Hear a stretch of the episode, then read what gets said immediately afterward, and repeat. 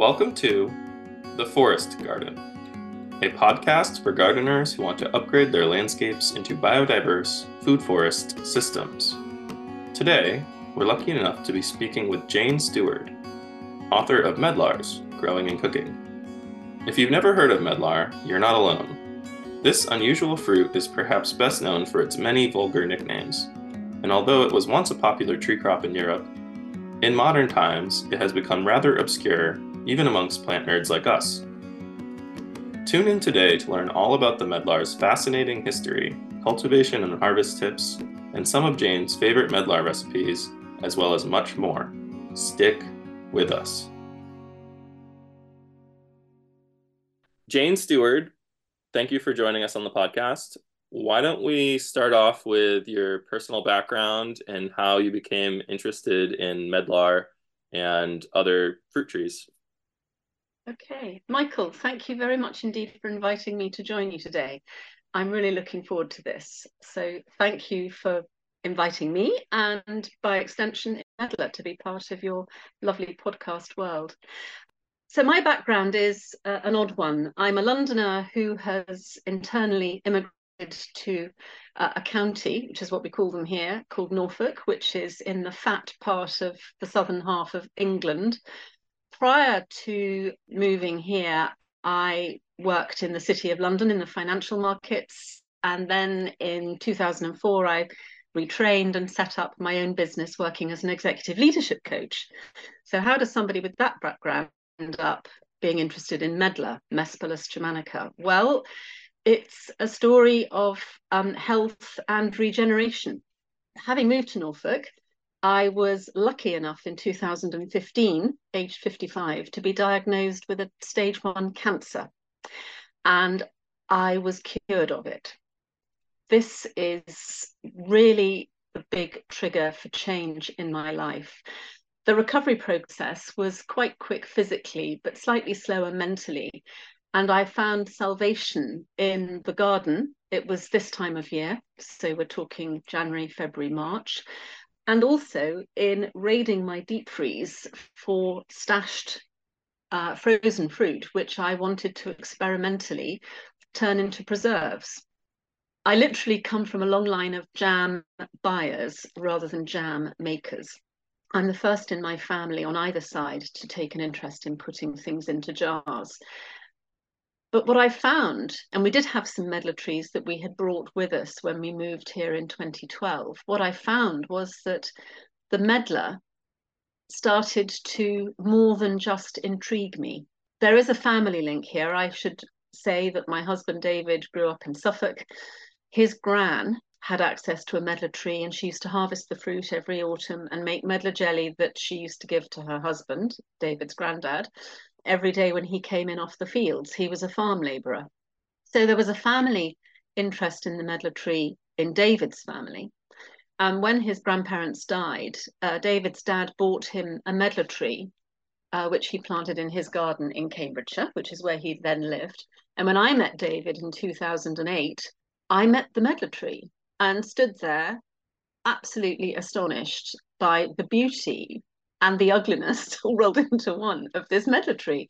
Beautiful because it was statuesque and had a beautiful canopy that seemed to reach out and reach out sort of above our heads in a way that wanted to enfold us.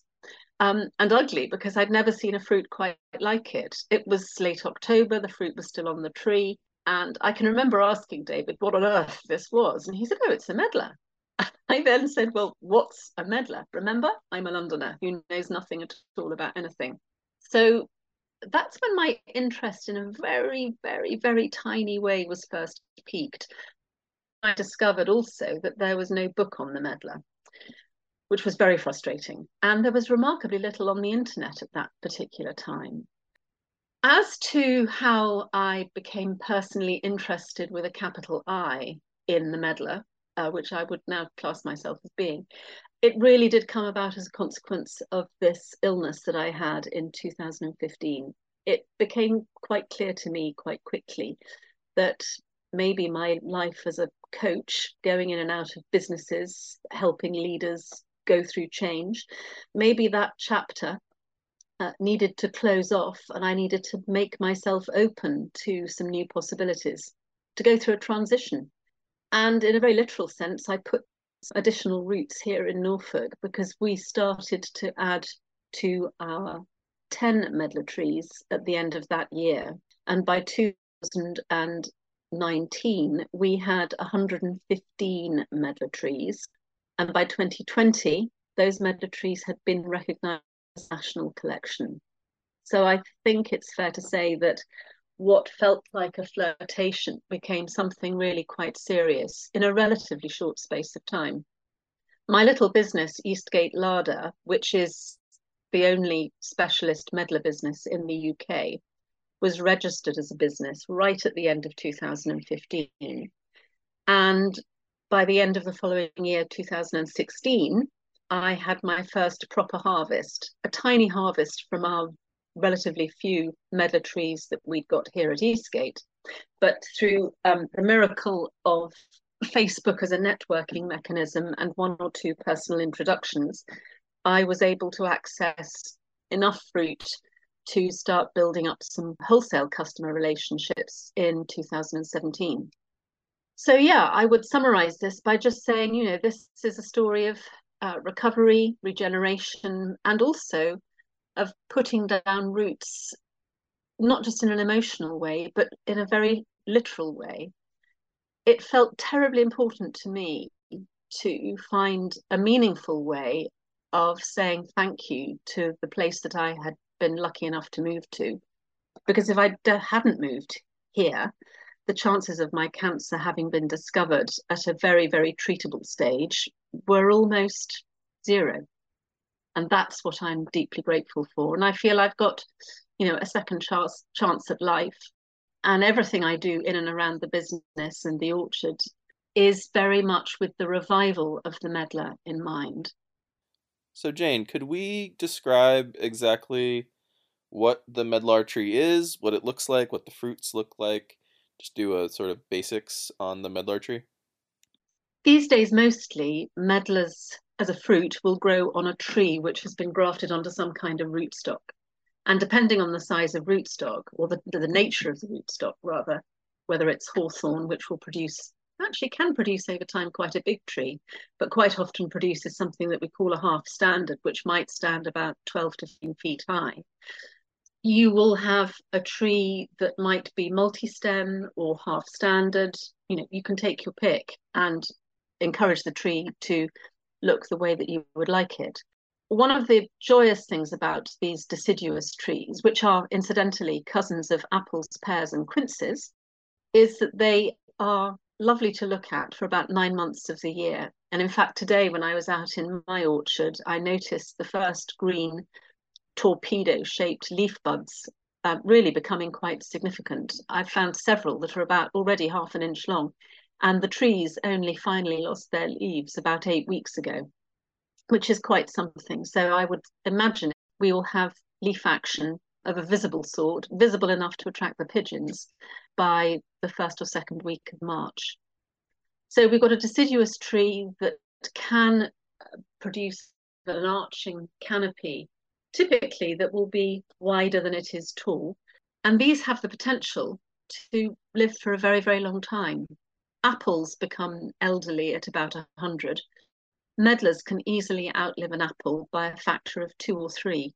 I know a couple of trees in Norfolk that are um, around 200 years old. And it's reputed that the oldest medlar tree uh, recorded in Britain, down in Wiltshire, was planted in 1632. There's not an awful lot to look at now, but it is still there. It's called the George Herbert medlar, and I do talk about it in the book. So we have this beautiful tree, a pome fruit, producing as a fruit a crop that is harvested sometime between the end of October and the middle of December, just depending on what the weather's doing. Some cultivars are definitely much later than others.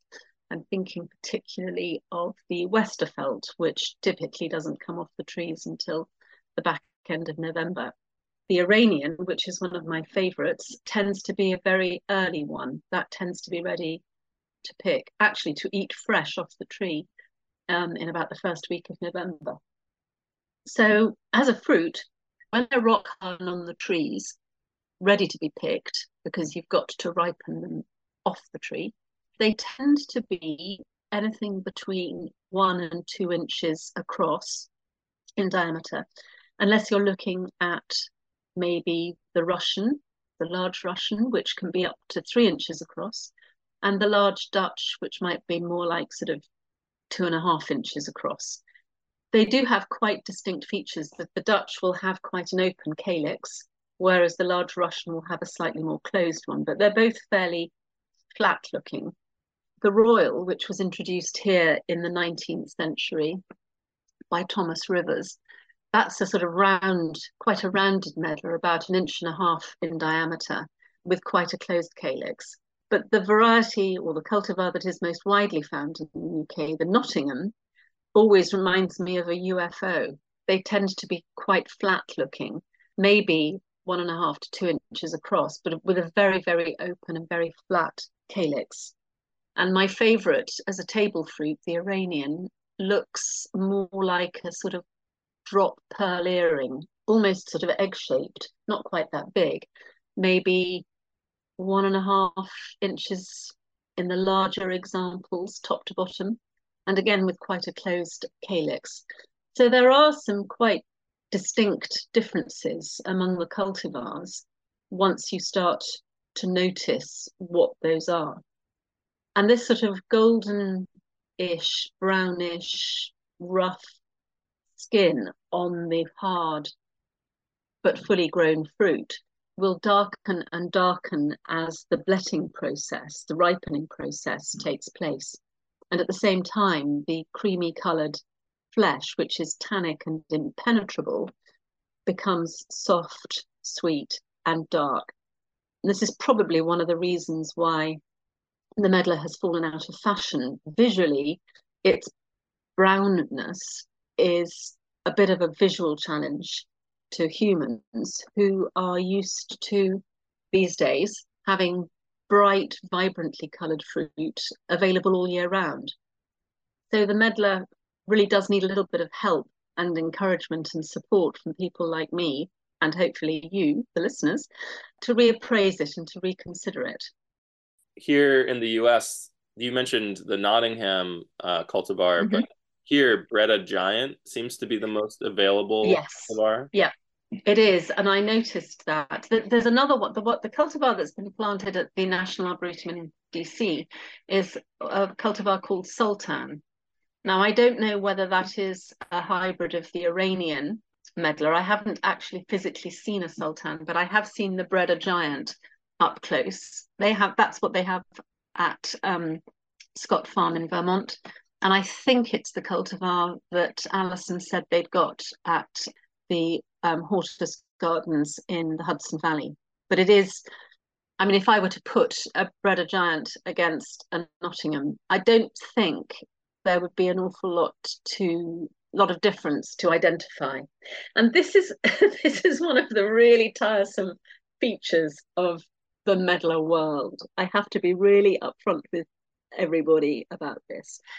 The cultivars that are distinctive to look at are very distinctive. So the Iranian is distinctive. I think the Nottingham is distinctive. The Royal is distinctive. The large Dutch, the, the large Russian. But then the Westerveld and the Macrocarpa and the Flanders Giant and the Common Dutch, to my mind, all look very much of a muchness, a great English expression. But to really get under the skin of the differences, I think some quite costly DNA work would need to be done.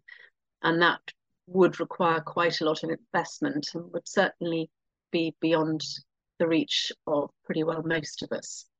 And I think because of the economic insignificance of the medlar, I mean, let's be blunt about it, it is a rare fruit.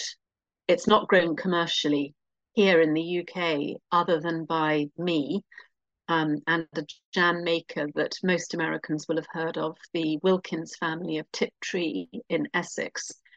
Um, if anybody ever goes to a hotel for a breakfast, they might see these very distinctive little tiny jars of British strawberry jam or marmalade made by the Wilkin family.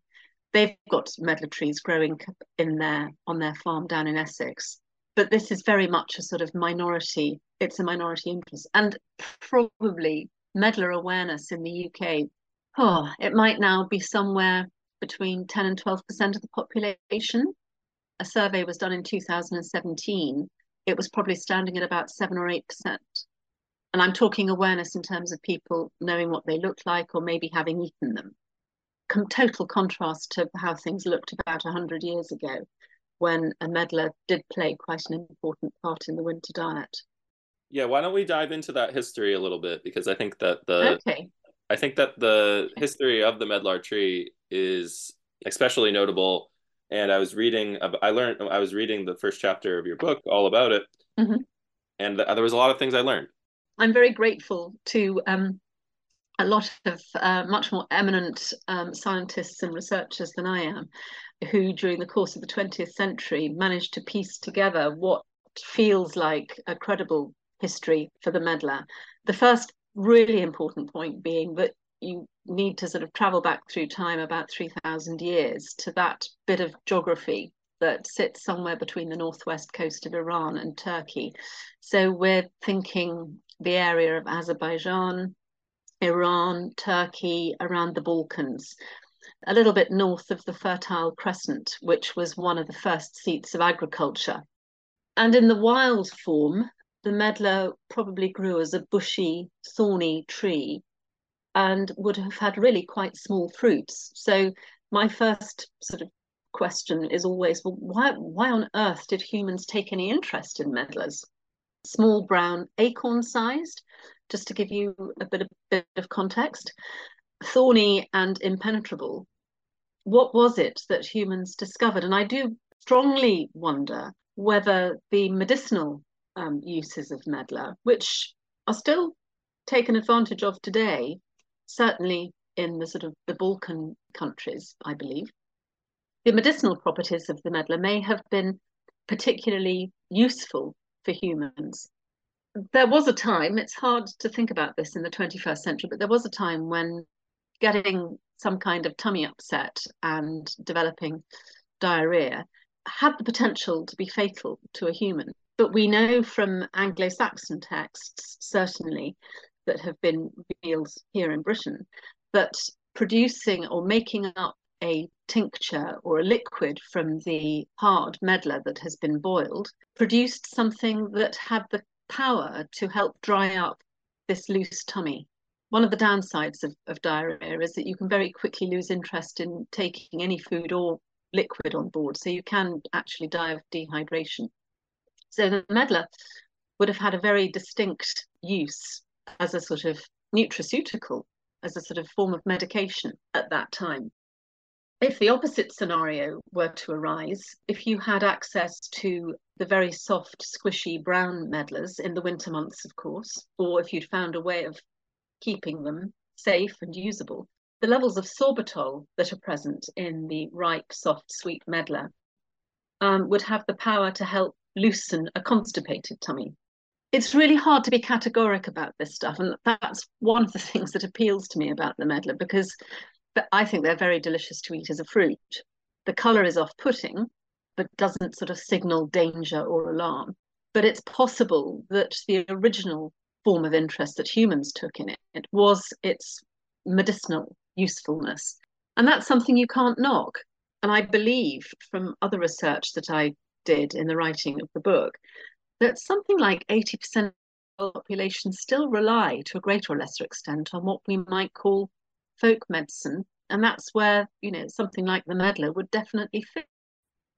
So 3,000 years ago, we have an undomesticated thorny bush producing little tiny brown fruits, quite prolific. And humans discover that they have a use and by the time we get to about 2,000 years ago, the story has moved on. The medlar has been domesticated in the sense that people have learned from the ancient Greeks how to graft them and to control the size and the appearance of the medlar and possibly even increase the size of the fruit. I d- I don't know whether that's true or not.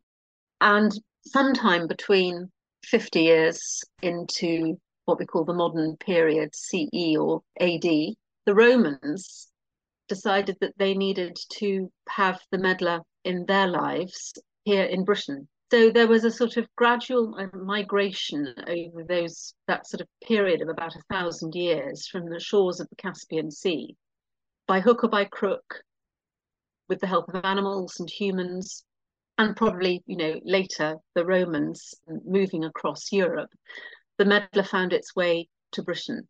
We don't have any evidence that the Romans cultivated them when they were here, but we do know that they ate them because there are some archaeobotanical remains that were found on a Roman site in Hampshire, which is sort of southwest of London, a bit north of Southampton.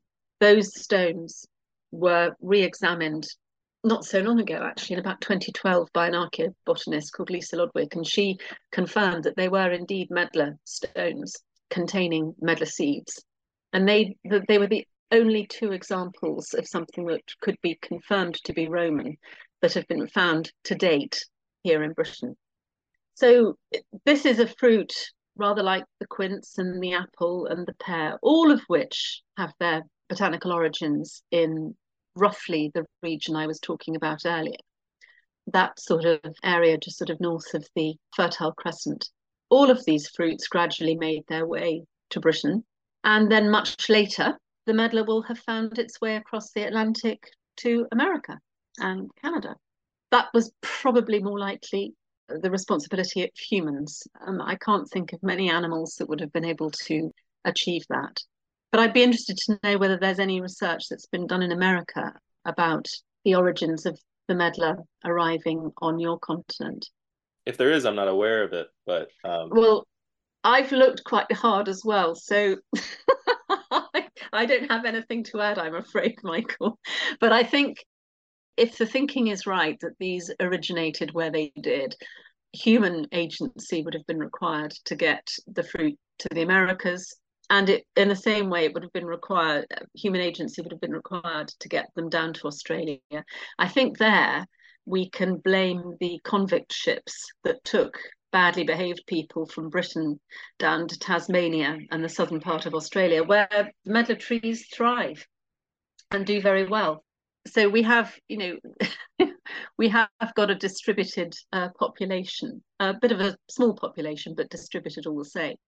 But the time in between, so you know, the Romans ate them. We know that they were probably at their most popular here in Britain around the time of Henry VIII. So we're talking the middle of the 16th century, so the 1500s. I think he was on the throne certainly in the 1520s, 30s, and 40s. And one of his most famous homes, Hampton Court Palace, had a beautiful orchard laid out, and his gardener, John Chapman, was uh, commanded to uh, include medlar trees in the planting. But as we roll forwards through history, we have evidence that probably Queen Victoria ate medlars. They were available to buy at Covent Garden Fruit Market at Christmas time, and they were still very much in circulation in the winter months up to and just after the First World War. But of course, the 20th century was a time of remarkable advances and changes eh, in so many parts of life, whether it was the way households were organized and run, whether it was the surge in possibilities for international trade of all sorts of things, including fruit and vegetables and other food products. Um, refrigeration became something that was available in the home. And I can remember as a teenager in the 1970s, you know, all the excitement when a, a deep freeze, um, as it was called, or a chest freezer was acquired by my family to help my mother feed her family of six, to reduce the number of shopping trips, certainly. So a lot has changed. And at the same time, our appetite for um, convenience and our appetite for year round availability of certain foods, including fruits, has spun, I would say, completely out of control. So there isn't a day of the year in the UK where you can't buy a strawberry. Whether you want to eat that strawberry is another matter. but all kinds of things are constantly available to buy because they've been grown in Kenya or Peru or Israel or South Africa, and they rock up to our supermarkets. The concept of eating seasonally and being aware of the seasons through our diet has also has also shifted. So I think the years following the First World War through to the early part of the current century marked a steep, steep decline in awareness of the medlar. And even individuals, you know, who considered themselves more than half interested in what they were eating, I include myself in that, had no idea that this this fruit existed.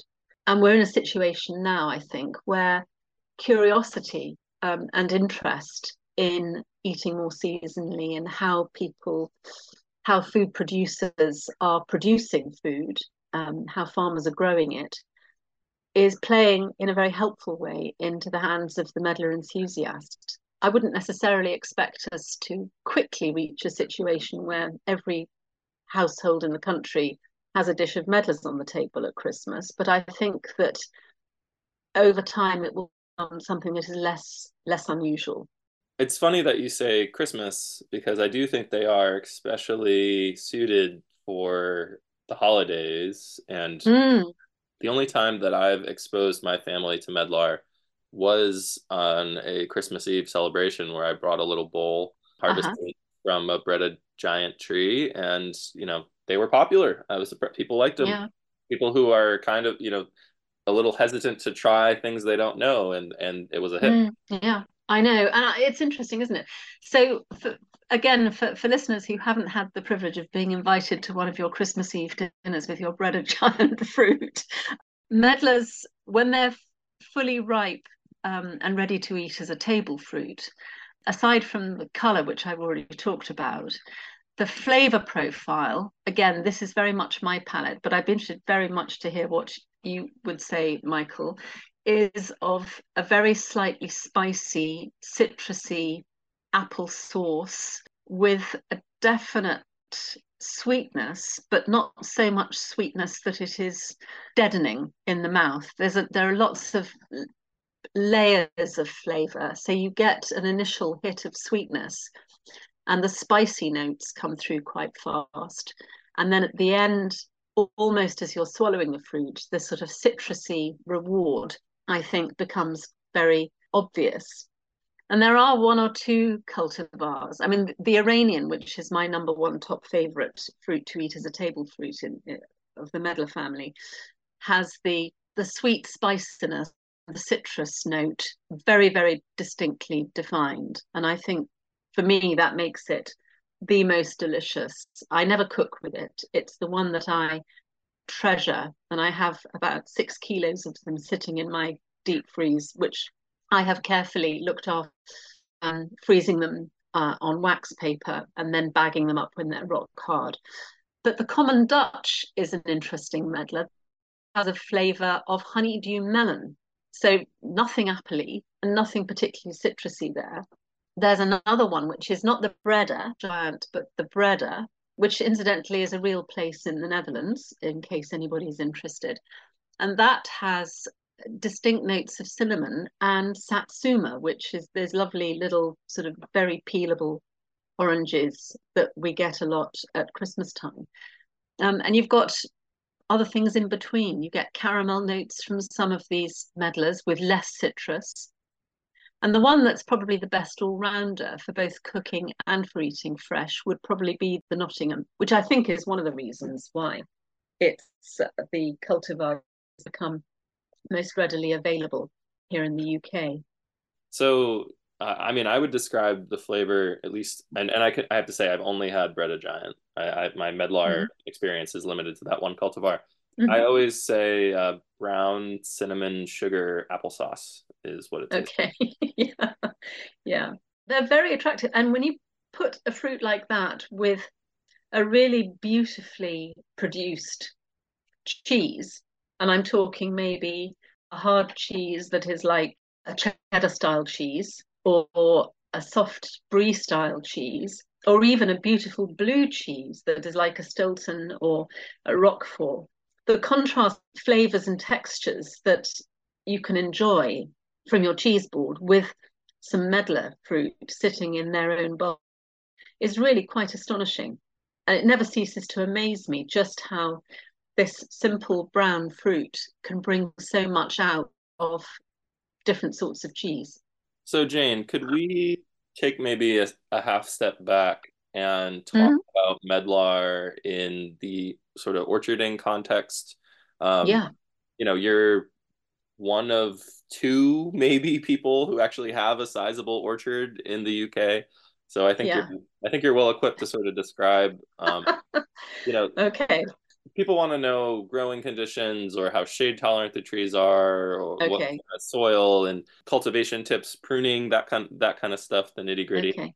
Right. Well this is an easy tree to grow. Medlar trees are incredibly forgiving. All they ask of their owner is to have neutral to slightly acid they like some sun but they don't need to have sun all day.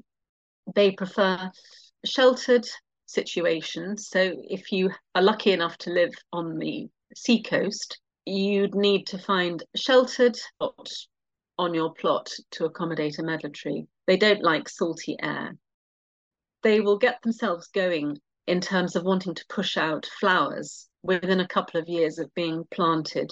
You can get your fruit tree nursery to supply you with a one or two year old grafted tree. Hawthorn is a very popular rooting stock and is incredibly durable. And they are hardy down to very, very low temperatures and they cope with very high temperatures. We had a 50 degree centigrade swing temperature wise here a couple of years ago in a 12 month period, and I didn't lose a single tree. So I, I feel that we have tested the medlar quite well there. So once you've got your plant, dig a square rather than a round planting hole, settle your your tree into its space.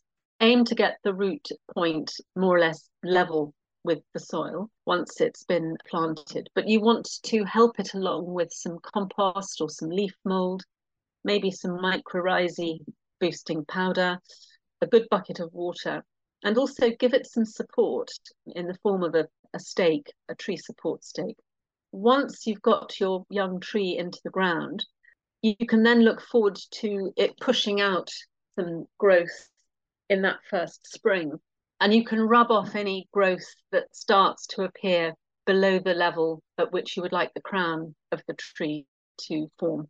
I'm talking now about a tree that eventually will be a half standard or a, have the look of maybe a bit like, like a sort of chaotic lollipop. So a sort of vertical trunk with, with a crown on the top. If you've chosen a multi-stem tree, then obviously the scenario is slightly different, but you can still rub some of the lowest buds, uh, leaf buds off. You might want to protect the young stems if you've got wild deer or rabbits. Both of those species like young fruit trees to nibble on. And you can lose a tree if, as we have, you get wild deer coming and munching all the way around. But having got them into the ground, don't let them dry out if you have a prolonged dry spell. But basically, they don't need an awful lot doing to them. They do tend to look after themselves. And in terms of pruning, really, until you've got uh, quite a canopy or a crown on the tree, you don't need to do very much at all. If you get some severe branch crossing uh, internally, you might want to deal with that but you don't need to create, you know, a leading vertical stem or anything of that sort. The medlar really will take responsibility for its own shape and will grow quite quickly. So I'm just thinking of my trees that are chronologically 10 years old, and they are standing probably about between eight and 10 feet high and producing several kilos of fruit some of them will have produced as much as eight or 10 kilos of fruit in the last couple of years each year. So, yeah, sheltered, sunny, neutral to slightly acid soil.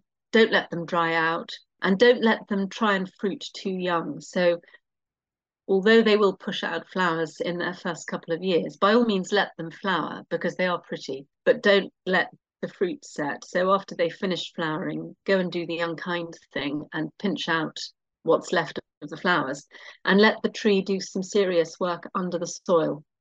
Jane, could we cover the harvest and the the bletting process? This is something that confuses me a little bit because the Breda giant that we have at my school in the campus arboretum, the fruits will blet right on the tree, and it seems like the longer I wait and harvest them right off the tree, the better they are. They are. I've I, like here, it's like you know, in I've, if I'm harvesting them in December, there's only a few fruits on the tree that are bletted, and really, it's more like a January kind of thing. Gosh, that's really interesting. That is um, that's a late example. I yeah. didn't realize it went that late.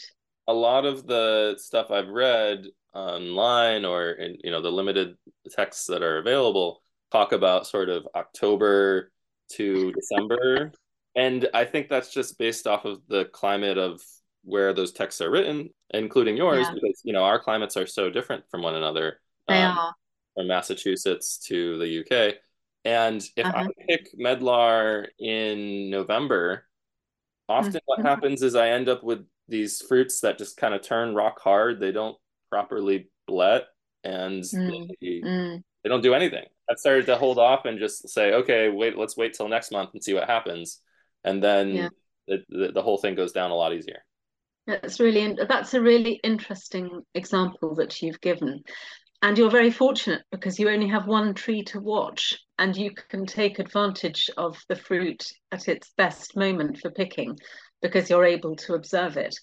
I too have had problems with um, one or two cultivars, which I think, on reflection, I have also picked a little bit too early. And I have found that the bletting has been frustrating and not entirely successful, leading to, you know, hard, black, unusable fruit, which is very, very frustrating indeed. One does need to observe quite closely these medlar fruits as they get close to the theoretical harvest moment. And if you're going to, as I do, try to get the fruit off the trees when they are fully grown, and I can tell that they're fully grown because they will fall to the ground of their own accord. They're still hard. I know that the signals will have been passed into the fruit that they need to start letting because there's going to be no more growth, which is why the fruit has liberated itself from the tree and fallen to the ground. And that process needs to happen in as natural an environment as I can create. I'm lucky enough to have a, a sort of shed type thing on the side of the house, and I can leave the windows and the door open. So effectively, it's an external environment, but I've got the fruit in ventilated trays that I can stack, and they will blet quite happily. To a greater or lesser extent, they will blet like that. The theory that you need to have a frost before the bletting process begins has been disproved in all the warm autumns that we've had here in the UK, certainly since I started on this back in 2016. And it's the warm autumns that produce bletting on the tree. Now, as somebody who's growing the fruit commercially and needs to gather in, you know, hundreds and hundreds of kilograms of these fruits, picking soft medlars off the tree is incredibly difficult if you've got a lot of it to pick. It's actually much more efficient to get the fruit off the tree just before it starts to soften. It's quick. The bletting will happen very quickly as well. It's much more efficient because I can get the fruit in good condition off the trees. When the fruit is soft on the trees and you try to pick it, it can tear quite easily. And I have to keep it separate from the hard fruit. You'll quite often find both things going on on the tree at the same time. Interestingly, in autumn 23, we had very, very little bletting on the tree. Autumn 22, which followed a very hot summer, we had a very hot October. I mean, t shirts weather at the end of October. And I had an enormous amount of fruit that was bletting on the tree. So when the harvest team was working, we had to separate the hard from the soft. And I would either immediately cook the soft ones to make into jelly or I would bag them immediately and freeze them for later use. All I would say about medlars in this context is that they do seem to make the rules up year by year. And the theory, you know, that they must be subjected to a frost before they blet has been disproved in these warm autumns. I've had, I think, three examples of warm autumns since I started this and started really paying attention to what they to, to what they do and they don't do. So it's the warm autumns that seem to provoke bletting on the tree. The one exception being the Iranian medlar, which is very well behaved, very predictable, and always does what it says it's going to do, which is bletting on the tree. And they're usually all done by the middle of November, and they're perfect, whatever the weather's doing. So there are some genetic differences between the cultivars that I think are controlling this process. It's just, you know, one of those additional layers of mystery that we have to live with. I find myself approaching harvest with sort of I can only put it as sort of an open mind every year. I start, you know, watching quite closely from the fourth week of October, shaking the tree, seeing what how easily the fruit is falling to the ground. And that really is in the end for me the best indicator of readiness for picking as fruit. I would love a world in which I had one medlar tree only to look after and I could do what you do which is to keep the fruit on the tree into January. I think that would be a lovely thing. But I, I don't think that's going to be my story. That's interesting. I've always wondered what the argument for taking the hard fruits off is because mm-hmm. for me it just seems so easy to just pick it off and it's ready to eat and you can just you know, exactly it is. right there. Which is what i do with the iranians michael. I stand there and i i have that one tree experience. The other thing I would say is, and, and there are recipes from Turkey that appeal to the pickers of the hard fruit.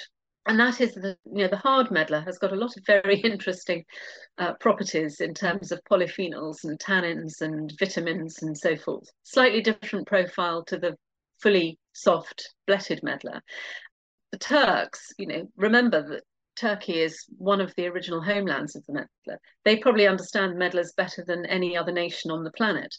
And they have got some lovely recipes for making medlar pickles, medlar vinegar, and a, a sort of slightly fizzy drink that you might regard as being slightly like a cider. And all of those recipes require the rock hard fruit. And they also have a wonderful recipe for making a medlar preserve using the hard fruit, which comes out a beautiful sort of apricot jam colour and has all the tannic um, astringency as well as some sweetness. And it sounds sort of slightly odd, but I tell you, it is the most delicious thing to have with some Greek yogurt or some cream cheese. It's absolutely amazing. So there are culinary reasons for wanting to harvest medlars in the rock hard form as well. And it's all down to the Turkish population, who, just to give you an idea, I think from the orchards in Anatolia, they gather about 4,000 metric tons. It's a vast number, it's a lot. I know what one metric ton looks like, which would be like sort of 2,000 pounds in weight and they produce 4,000 times that, which is a completely terrifying quantity. And they sell them as a fruit in the in the hard as well as in the soft form in the markets there.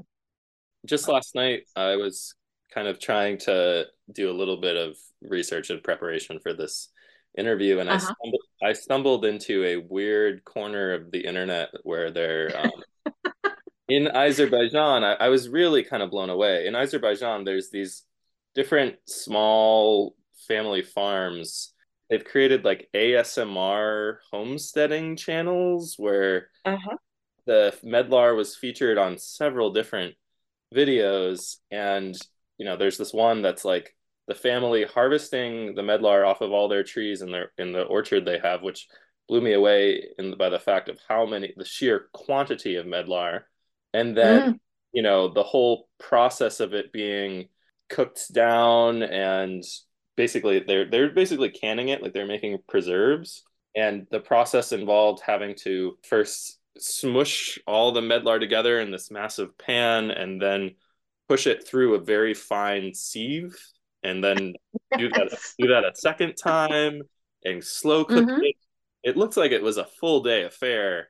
Oh yeah, you've touched on one of the other reasons that medlars have fallen out of favor. This is labor intensive, you know, and people don't have the time. Lots of people, not everybody, but lots of people don't have the time. But you hit on a brilliant illustration of, you know, a different culture where time is made to do this because it's regarded as an important part of the diet. And I have to say, the final product, you know, it really looked worth it.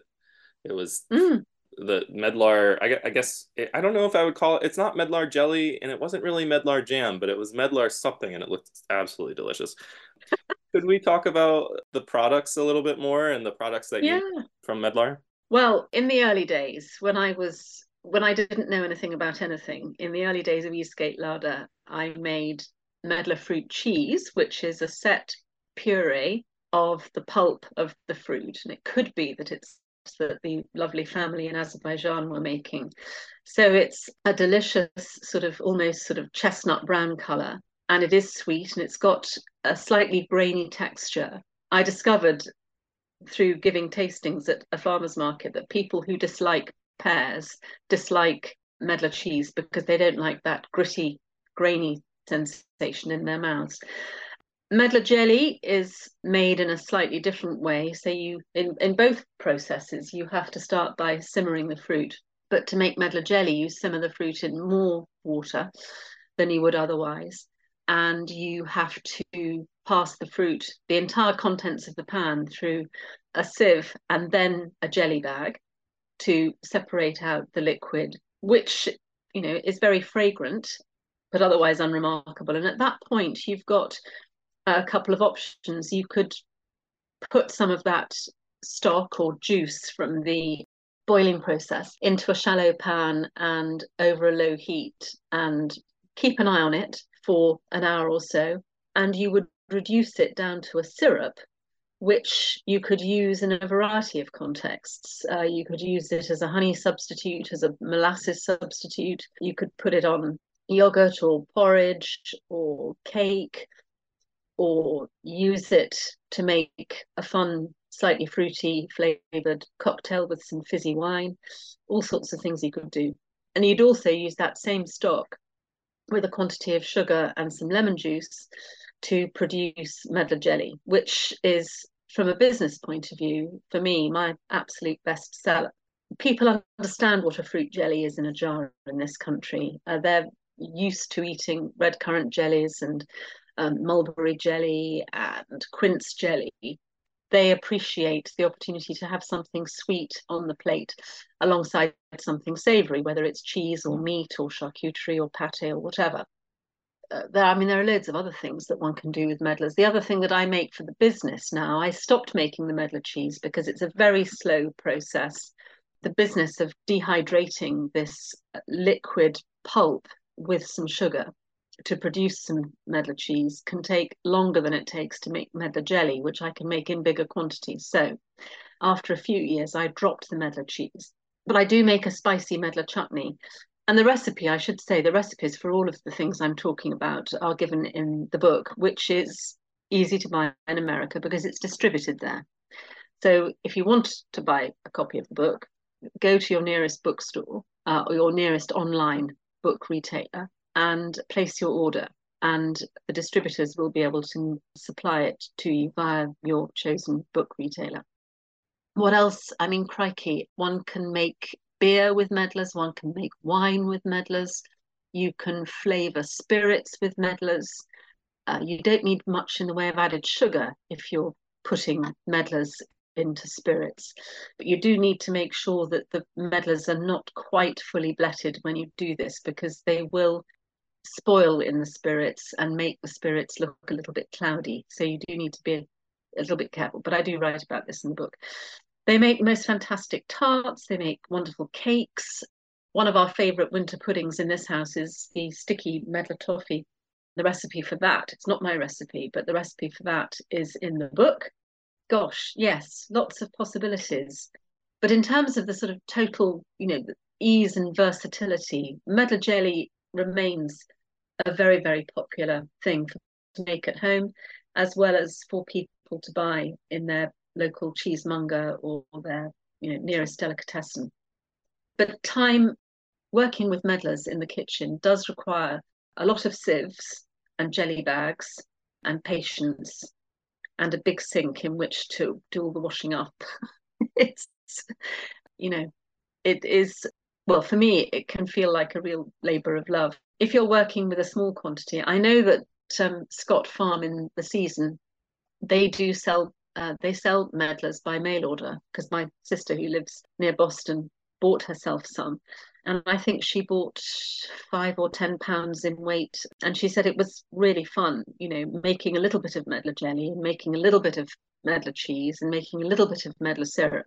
You know, she felt that she'd had a good opportunity to play around with some different recipes out of the book and didn't feel in the slightest bit overwhelmed by them.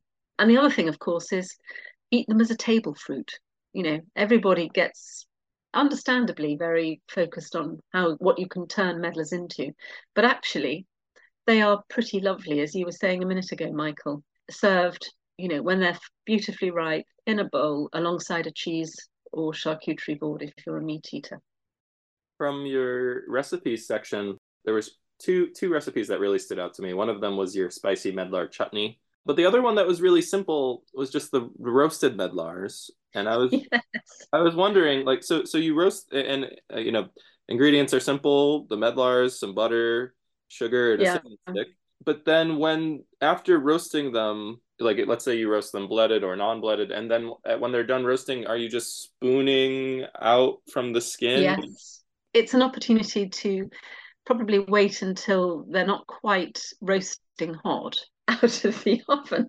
But I think certainly very dainty teaspoons are required to eat them. Um, and there may be some finger action required as well. Because, you know, they are, you know from your own experience, they're not the largest fruits and they each contain five stones with seeds inside them. Although the skins are perfectly safe to eat, you might not want to eat them so yes, you want to go in through the top, the calyx end, and lift that off, and then rootle around inside the fruit. And you'll probably find most mouthfuls that you take on your spoon will include one of the little stony things that I've talked about. No harm is done if you swallow one, but you don't want to swallow too many of them because they have arsenic in them. I did not know that. I have swallowed uh, uh, quite a bit of uh, medlar seeds before. I did not know they could you're, you're looking very well on it. when it comes to the um, the cider side of things, I think that the hard medlar is a better one to consider using than the sweet soft because you're not going to get enough interest at a sort of mouth level I think, from the sweet fruit. I think it's better to use the hard fruit with some of the different polyphenol and sort of tannic elements. And in terms of beer, I know two brewers who make beautiful medlar beer in two completely different ways. One of them is in Tasmania and he makes his sort of beer and then he introduces the medlars into the barrel and leaves them to um, make friends with one another over about a 12 to 18 month period. And then the brewer I know here in Norfolk who makes medlar beer, which is delicious in a completely different way, makes a sort of more of a bitter, darker brown beer, not as dark as Guinness, but you know, mid brown, chestnut brown. And he will just add the medlars to the last sort of five minutes of the the brewing process in the mash tun in the big vat when the heat is on. And I know that that produces an astonishing, slightly toffee-ish, appley profile to the bitter. So it's a very interesting beer to drink, but it's also very punchy in the alcohol. Both versions that I've described produce a, a, a drink that is about seven or eight percent alcohol by volume, which is quite punchy for a beer. Very interesting. It seems like this fruit is just highly undervalued. Like, is there anything really preventing it from being grown commercially in the US? Are there major pests or diseases? Um, uh, the only thing I know that is watched for in some situations is the risk of picking up fire blight. And that, that is a function, as I understand it. I don't have an experience of this because I don't get blight on my medlar trees. Um, but it's to do with the circulation of the air in the growing situation. So there might be certain geographies that make the appearance of, of fire blight more likely rather than less likely. But I don't see, there are not a lot of pests at all that like to have a go at medlar trees. Pigeons are a problem, not because they, you know, eat the fruit, it's because they strip the flesh off the leaves and then you end up with a tree without enough leaf power to photosynthesize and support a good crop of fruit. So that's the reason that's a problem. In terms of other things, they are not tricky, as I said right at the outset, they're easy. They're not tricky in terms of being a target for rusts or fungal pathogens or anything like that. You might occasionally get a little clump of sort of fruit tree moth. It's sort of known as codling moth over here. And it's very distinctive in the sense that it can look like a dense, sort of 3D sticky mass of tiny black specks. And it might affect a few inches of a particular branch. And if I've I've seen it about four times here in all the years that I've been doing this on all the trees that I've got. And I just get the secateurs out and cut off the offending bit and burn it or throw it away. I don't put it on the compost heap, obviously. So no, I mean medlars are remarkable because they are relatively fuss free. I think good airflow is always important for fruit trees because you also want the pollinators to you know be attracted in and have the chance to do the work that they need to do. But no i mean i can't i can't see any reason why. Well i mean look at the guys at scott farm. They effectively have a commercial heirloom fruit orchard business and they include within that you know a reasonable number of medlar trees. Somewhere a while back i found that somebody had said that medlar may be a more climate smart tree crop for the future as compared to you know the standard more popular varieties of apples and pears. Mm. um, but in, here in the northeast we're gonna in new england the rate of the climate what climate change looks like for us is a lot more rain and really wet humid summers that unfortunately will probably mean a lot more fire blight too. So yeah that's really interesting. And in fact when i was chatting with erin at Scott Farm last September, that I think is what she was concerned about. You know, the way the air circulating through the orchard area, which is, as you say, quite rightly, very different to what we have over here.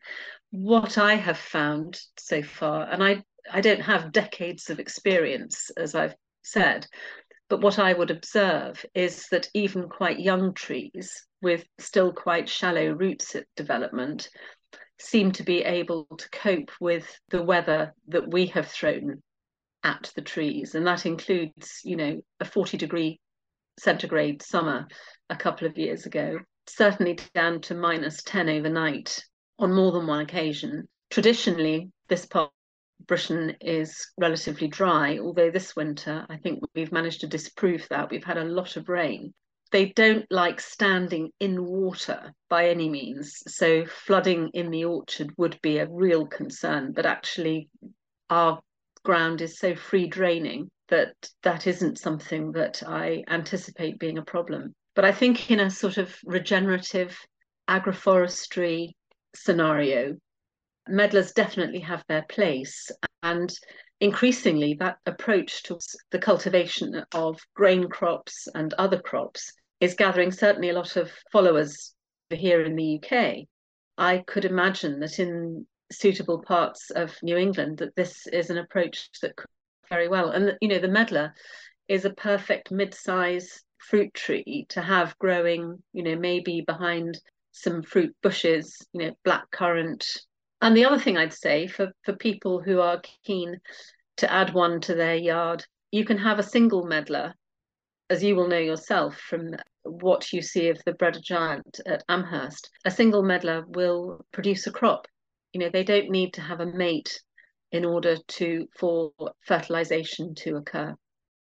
And that one tree that you have will produce a heavy crop of fruit too. Yeah, yeah, yeah.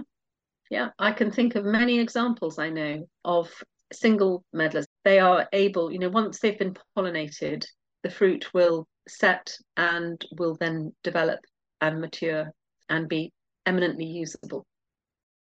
So Jane, I think we've uh, really covered you know, the history of the medlar cultivation. We've we've really done quite a deep dive today.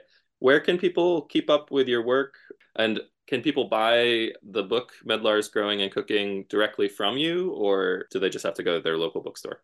Well, if I make one assumption, which is that you will have listeners all over the world, certainly the book is not difficult to track down. Looking at it more geographically, in the US, there is distribution of the book. So going into your local bookstore or wherever you like to buy your books, you should be able to place an order if they aren't carrying it in the bookstore.